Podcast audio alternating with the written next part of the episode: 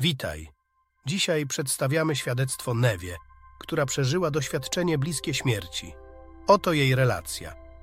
Były moje urodziny, a moi rodzice pozwolili mi zorganizować niewielką imprezę. Jedna z moich przyjaciółek miała u mnie nocować.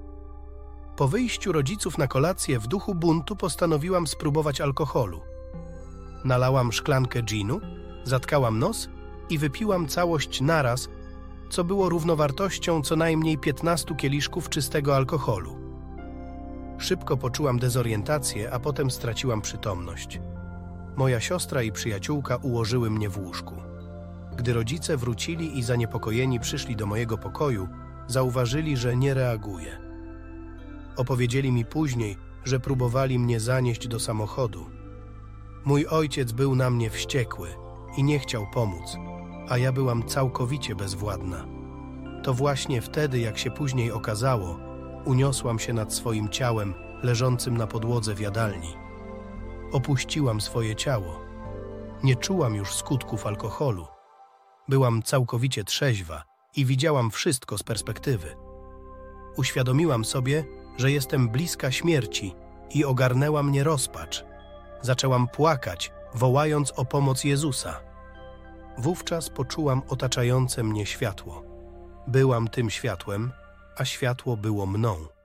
Była tam też inna istota, która przekazała mi, że muszę umrzeć i na dobre opuścić to ciało. Usiłowałam przekonać istotę, że nie jestem na to gotowa, tłumacząc, że dzieciństwo było tak trudne i nie chcę tego wszystkiego przeżywać ponownie. Istota dała mi do zrozumienia, że moje ciało jest poważnie uszkodzone i nie ma powrotu.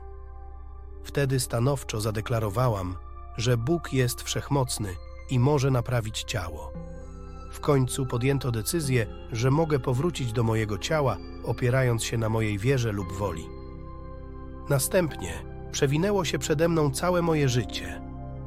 Przeprowadzono mnie przez moją przeszłość, zaczynając od narodzin, analizując to, co się już wydarzyło. Następnie pokazano mi kluczowe momenty mojego życia, które miały nadejść.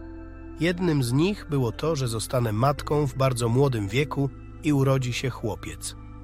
Wyjaśniono mi, że od tego momentu wszystko będę robić wcześniej niż większość moich rówieśników, w tym moja starsza siostra.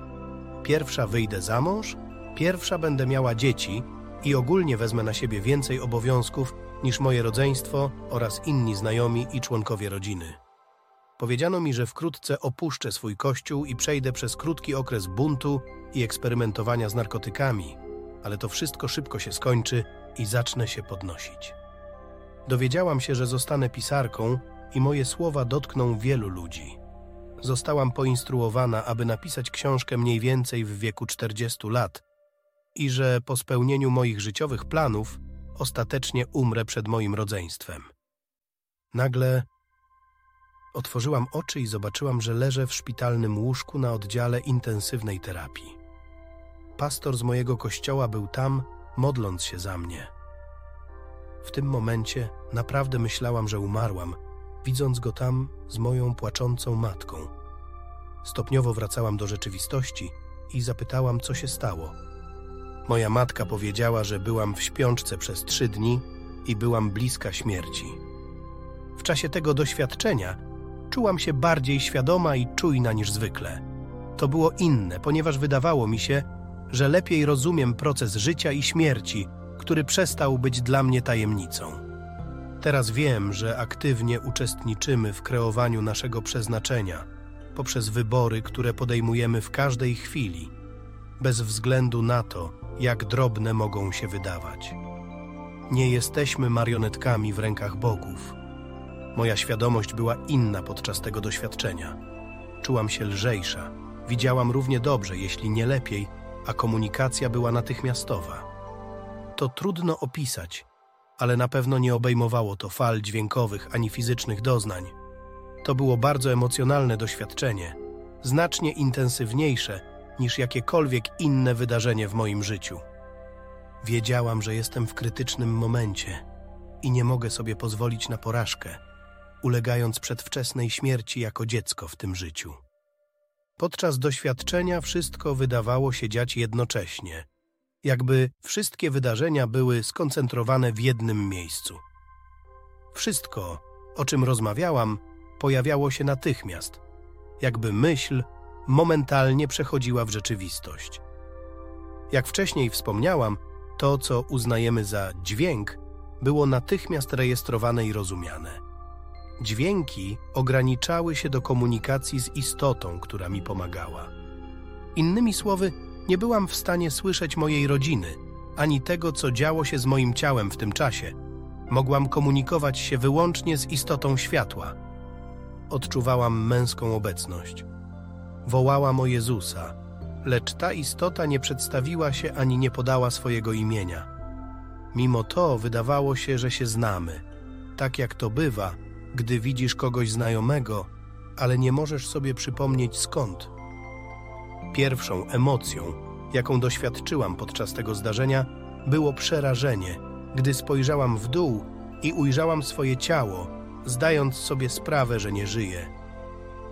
Ogarnęła mnie panika i zaczęłam histerycznie płakać, wołając o Jezusa.